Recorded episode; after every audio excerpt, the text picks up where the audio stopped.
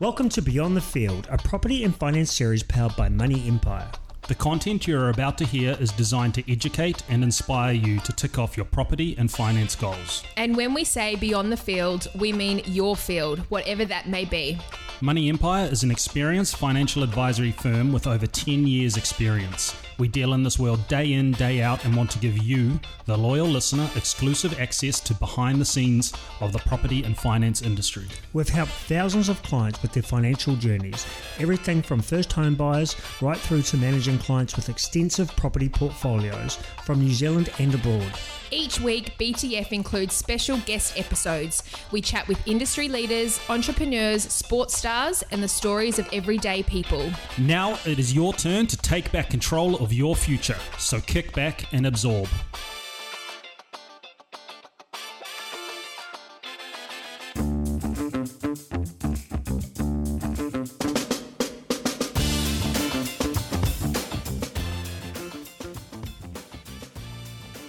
My name is Kane Wallstrom, and I have Lisa Barton, Senior Advisor from Money Empire, joining us today. Lisa, how are you going?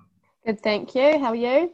Good. Now, today uh, we're going to talk um, on first home buyers, but I know you're quite keen to um, talk, I suppose, what you're seeing a lot on social media or questions from first home buyers. Yeah, so I have been, I, I follow some Kiwi first home buyer pages and some, you know, general first home buyer pages and a lot of questions that are coming up of late is people asking hey guys if i can if i earn x amount of money um, got this short-term debt can i buy a home? Or if i work part-time can i buy a home? Or if i'm on a benefit and and earn some money on you know money on the side can i own a home? Um, i just wanted to more so educate the people out there that it doesn't necessarily mean that you can't own a home based on those kind of or different sources of income. It really comes down to I think you should give it a go, get an assessment done by an advisor and see what you need to do if you can't do it right now and what and make a plan to, yeah. to get you to that point in owning a home. I think we always talk about the strategy and the plan and the goal orientation is the real key aspect to it because like you just said if now is not the right time or not the right you don't have the right ability to do something, at least you can get guidance around where you need to get your income levels to, or your outside debt to, or your deposit to, to make what you need to purchase, right? Yeah, definitely. The other one as well is um, I've seen a couple of, hey, I'm a single parent and I have a, a child or, or, or, two children. Um, again, it it doesn't mean that you're not eligible. Um, there could be a certain threshold that you might be eligible for, but again, you you don't know unless you try, and that's with a lot of things in life. You don't know if you if you know if you don't try. So give it a shot. Um, there's no harm. There's it's a free obligation um, assessment that can be done, and then we can put a good detailed plan in place to be able to help you reach that goal. Whether that's a savings plan, whether that's reducing short term debt, whether that is looking at ways to increase your income. Okay, so let's just quickly focus for the listeners then on if you're a first home buyer um, and you have several sources of income, what can be used? So, firstly, if you're employed, obviously, yep. um, you can use your PAYE income as debt servicing. Yep. Secondly, if you're employed and you are a single parent and you're getting family tax credit or accommodation uh, allowance or supplement, you can use yep. that as well. What are some of the other things that can be used? It would be sometimes it would be if someone is getting child support. So some banks um, take child support income payments as well. Yep. Some don't, but then we can also put it as a mitigant. Um, depending on a deposit size, we could look at doing boarder income.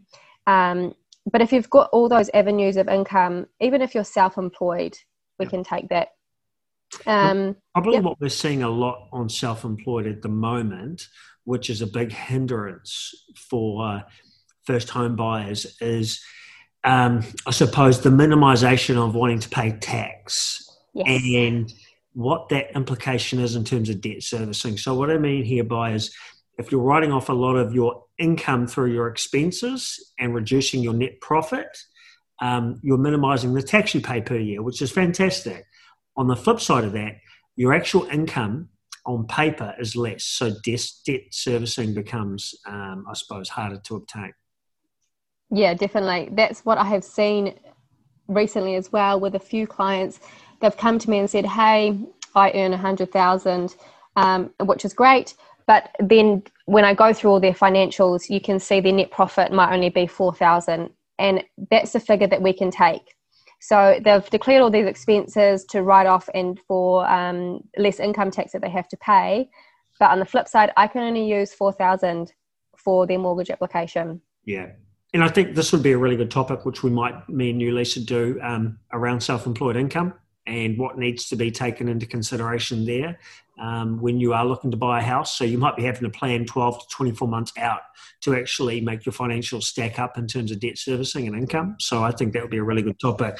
Moving on from that, just on the flip side, first home buyer, expenses and outgoings just out of your because you're really an expert on the first home buyer stuff what are some of the things they can do to help with this?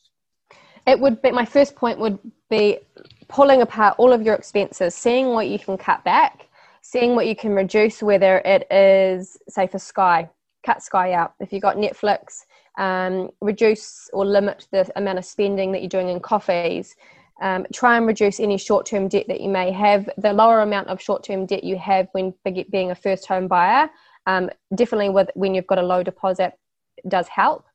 Um, just looking at your spending habits, put a budget in place. And you'd see if you did listen to our podcast last week, we talked about budgets and the benefits of that.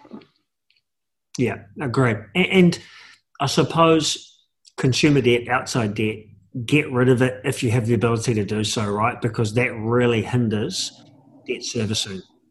Yeah, the other thing would be, and I've said, um, I think in another podcast that we did, was around savings. So, with your savings, what I recommend usually to my first home buyers would be if you're paying rent or board at the moment, of say $300 and we look on the calculator that your mortgage is say $500 try and aim to save that difference. So then when we go and do a mortgage application we know that you're already paying $300 for rent board whatever.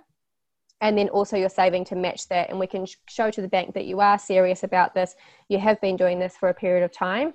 And it just gives them a bit more comfort and help support your application Absolutely. Lisa Barton, thank you very much for your expertise. Um, I would highly recommend her for all your first home buyers out there. She really specialises in this market, understands it. We've had another COVID patch. We're in lockdown for another two weeks uh, minimum on level three, which actually doesn't mean uh, a lot of difference. We're all working from home. We're working hard. We have a lot of activity. If you have any questions or want us to talk on any uh, of these podcasts through COVID. Let us know on some subjects, but this has been really helpful. I know first home buyers out there are a little bit like, can I still borrow money? I really want to get into a house. We've seen a big flurry um, over the last six to eight weeks of first home buyers entering, low interest rates, low deposit lending, um, and healthy income. So if you have any questions, please let us know uh, or contact us on our social platforms. We hope you enjoyed today's episode. For more information on this episode and hundreds more, you can visit us at Beyond the Field Podcast on all social platforms. Don't forget to hit that subscribe button. Now it's your turn to take control and build your empire beyond your field.